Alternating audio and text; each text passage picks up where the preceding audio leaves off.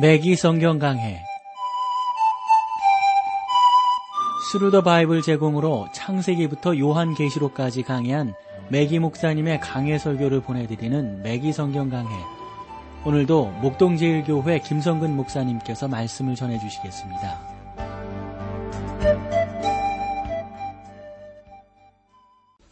여러분 안녕하셨습니까? 매기 성경 강해 자, 오늘 여러분들을 야고보서로 모시겠는데 지난 시간에 야고보서 4장 그 서론 좀 부분을 다루었어요.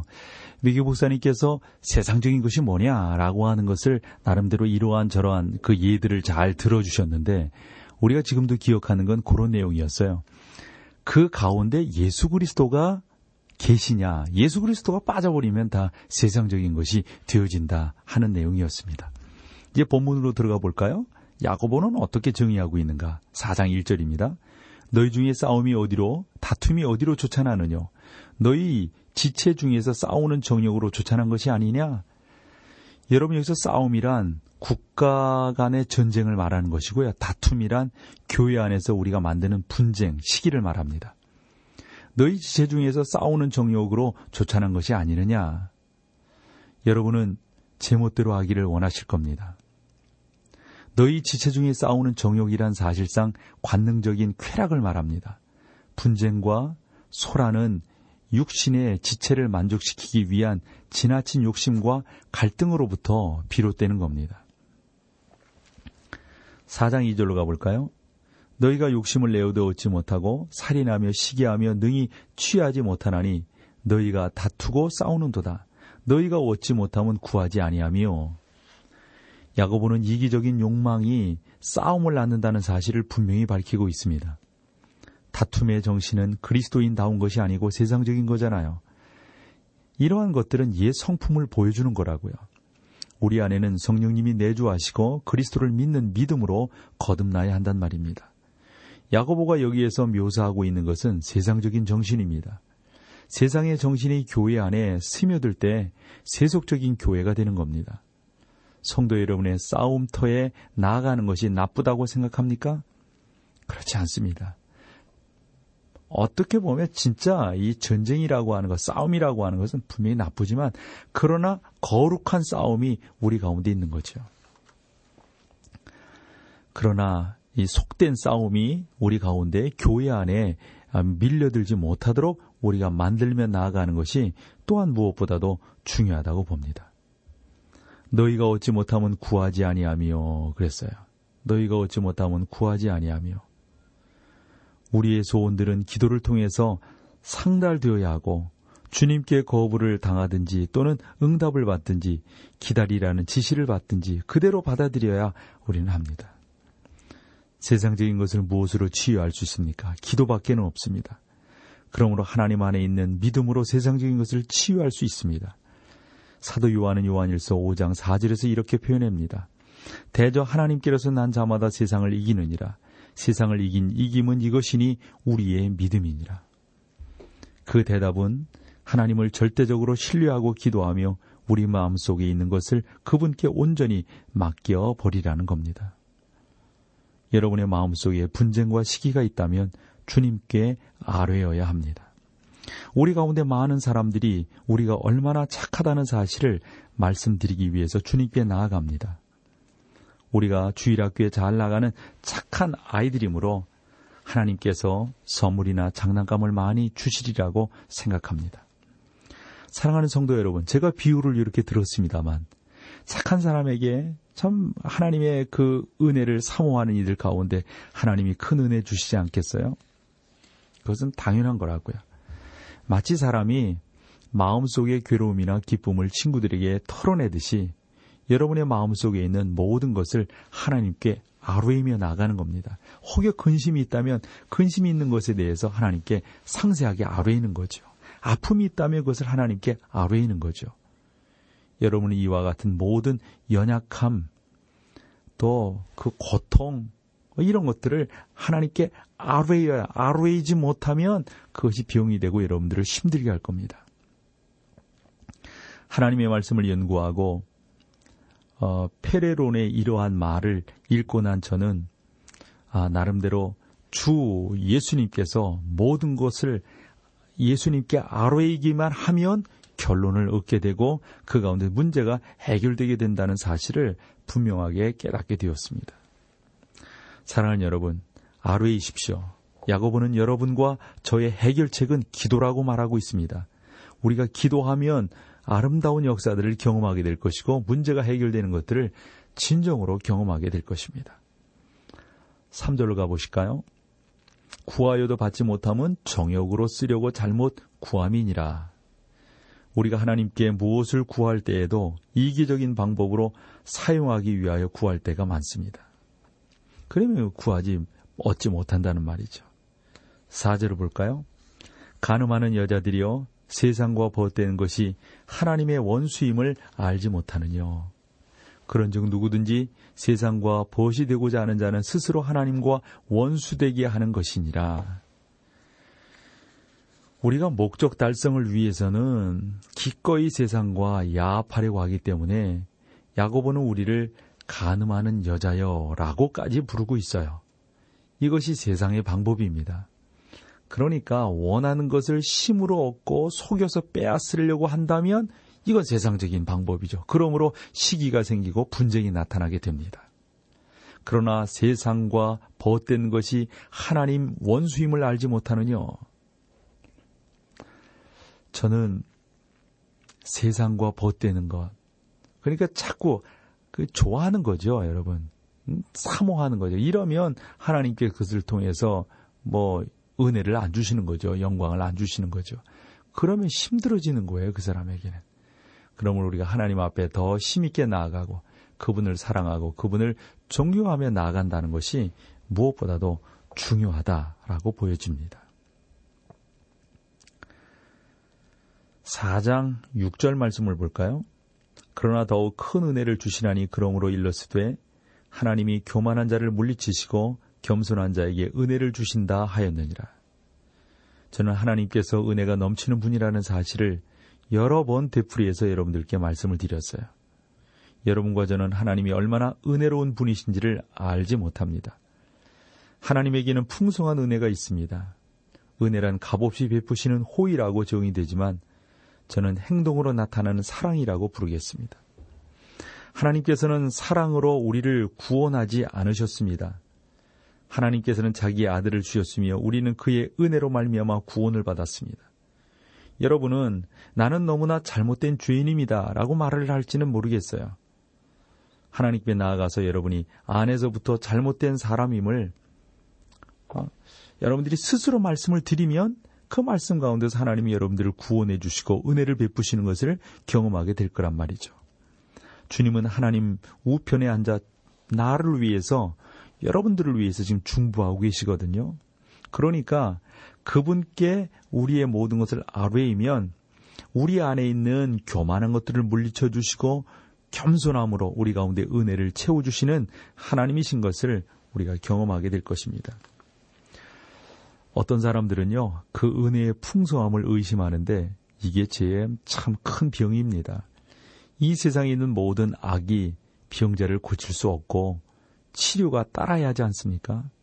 마찬가지로 어, 우리 예수 믿는 사람들, 특별히 은혜를 사모하는 여러분들이 하셔야 될 것은 하나님께서 우리를 고치시고 그분이 우리의 주가 되신다고 하는 사실을 참 이 풍성한 은혜를 거부하지 말아야 돼요. 그러면 생명의 양식을 먹을 수 있고요. 생수를 마실 수 있습니다. 그러므로 우리 사랑하는 성도 여러분, 여러분을 깨끗하게 할 수 있는 맑은 물과 비누는 예수 그리스도밖에 없다고 하는 것을 기억하시고 그분께 나아가시기를 바랍니다. 7절로 가보실까요? 그런즉 너희는 하나님께 순복할지어다 마귀를 대적하라 그리하면 너희를 피하리라. 여러분이 치료를 받기를 위하여 의사에게 찾아갔을 때 자신을 그 의사에게 맡기잖아요.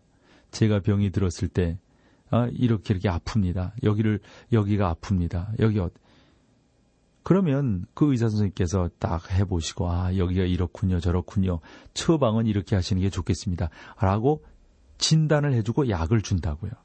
그것을 통해서 우리가 낫지 않습니까? 마찬가지로 하나님께 순족하며 순복하며 나아가면 마귀를 대처하는 법도 가르쳐 주시고 특별히 피할 수 있는 법도 가르쳐 주시고 마귀에게 시험을 당해서 내가 아파한다면 거기에 나은 낫는 약도 우리 하나님께서 주신다는 사실입니다. 8절로 가보세요. 4장 8절입니다. 하나님을 가까이 하라. 그리하면 너희를 가까이 하시리라. 죄인들아 손을 깨끗이 하라. 두 마음을 품은 자들아 마음을 성결케 하라. 하나님께서는 우리 마음 문까지 오셔서 더 이상 들어오지는 않으십니다. 하나님은 문을 두드리시며 두드리실 때 우리가 그 하나님을 맞아들여야 되는 거죠. 성도 여러분, 이것이 하나님께서 우리 마음 가운데 들어오실 수 있는 유일한 방법이 여러분들이 맞아들이셔. 예, 예수님 초청합니다. 성령 하나님 제 안에 임재해 주십시오. 제가 초청합니다. 예수님을 제 왕으로 섬기겠습니다. 성령 하나님 제 안에 임재해 주세요. 제가 초청합니다. 이렇게 자꾸 말씀드려야 된다고요. 가만히 있으면 어, 가만히 있는다고 성령 하나님께서 우리 가운데 오시는 게 아니라고요. 하나님께서는 우리 마음 문을 두드리세요. 그러면 열면 되는 거예요. 한 번은요, 마틴 루터가 마귀에게 잉크병을 던졌다고 그래요. 예, 미친 짓이라고 할지 모르지만 마귀를 대적하는 데 있어서 얼마나 훌륭한 액션인지 몰라요. 야고보는 하나님을 가까이 하는 것이 마귀를 대적하는 방법이라고 합니다. 하나님은 가까이 하고 마귀는 멀리 해야 합니다. 물리쳐야 합니다. 마귀를 대적하는 방법은 그것입니다. 하나님을 가까이 하고 마귀를 멀리 하는 건 물리치는 겁니다. 자, 그래서 찬송 함께 하고 계속해서 말씀을 나누겠습니다.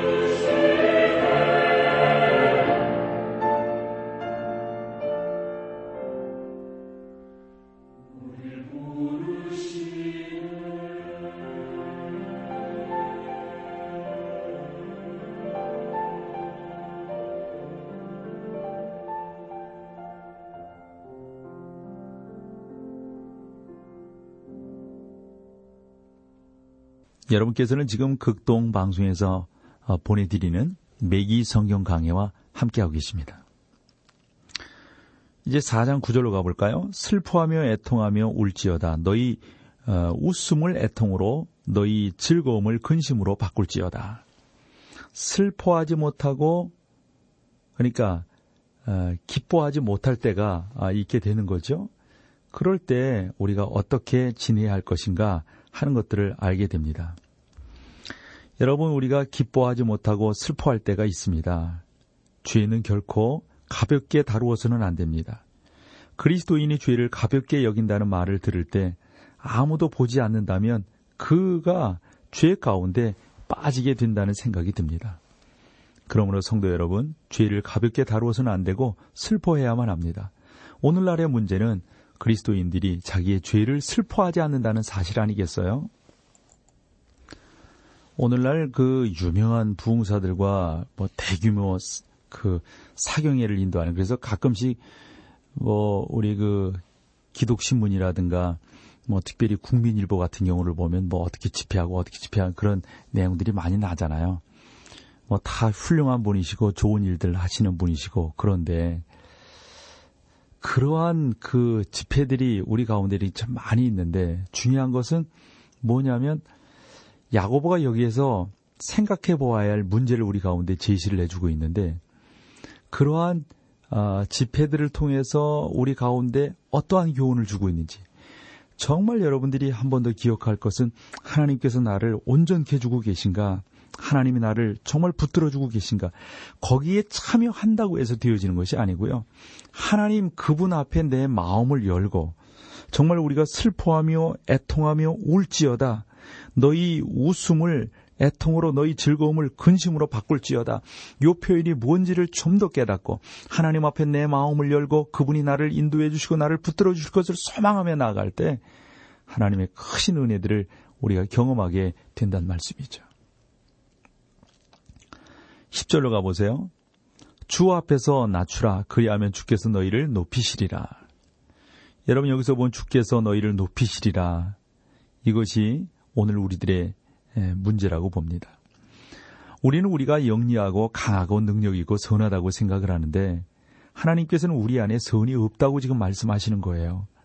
우리 안에는 하나님의 주의를 끌만한 하나님의 관심을 끌만한 그 선한 것이 사실 조금도 없는 거예요. 하나님께서 우리에게 찾아오신 것은 우리에게 하나님이 절실히 필요하기 때문입니다. 우리가 자신들을 기꺼이 낮추고 하나님께서 높여주실 때까지 기다린다면 하나님께서는 우리를 높여주실 겁니다. 11절 12절을 볼까요? 형제들아 피차에 비방하지 말라. 형제를 비방하는 자나 형제를 판단하는 자는 곧 율법을 비방하고 율법을 판단하는 것이라. 내가 만일 율법을 판단하면 율법의 준행자가 아니요 판단자로다. 입법자와 재판자는 오직 하나이시니 능히 구원하기도 하시며 멸하기도 하시느니라. 너는 누구간데 이웃을 판단하느냐? 형제를 판단한다면 율법에 불순종하는 것이고 여러분 자신을 율법 위에 올려놓고 그 율법을 멸시하는 행동을 하게 되는 겁니다. 다시 말하면 여러분이 어떠한 사람이라고 생각하느냐 말입니다. 이렇게 말하기 시작할 때 여러분은 하나님의 위치로 올라서는 거거든요. 오늘날 하나님의 위치를 차지하는 두 종류의 사람이 있어요. 하나는 죄인입니다. 그 죄인들은 이렇게 말을 해요. 나는 구원받을 어, 이유도 없다. 나는 구원받지 않아도 충분하다. 어, 주님, 당신의 구원이 필요하지 않습니다. 저에게 오신다면 당신 곁에 앉겠습니다. 저는 내 자신의 내 스스로가 구세주지 당신이 저에겐 필요치 않습니다. 이렇게 말하는 사람들. 그러나 성도 여러분, 하나님은 그 말씀을 통하여 하나님만이 유일한 구세주라고 말씀하십니다.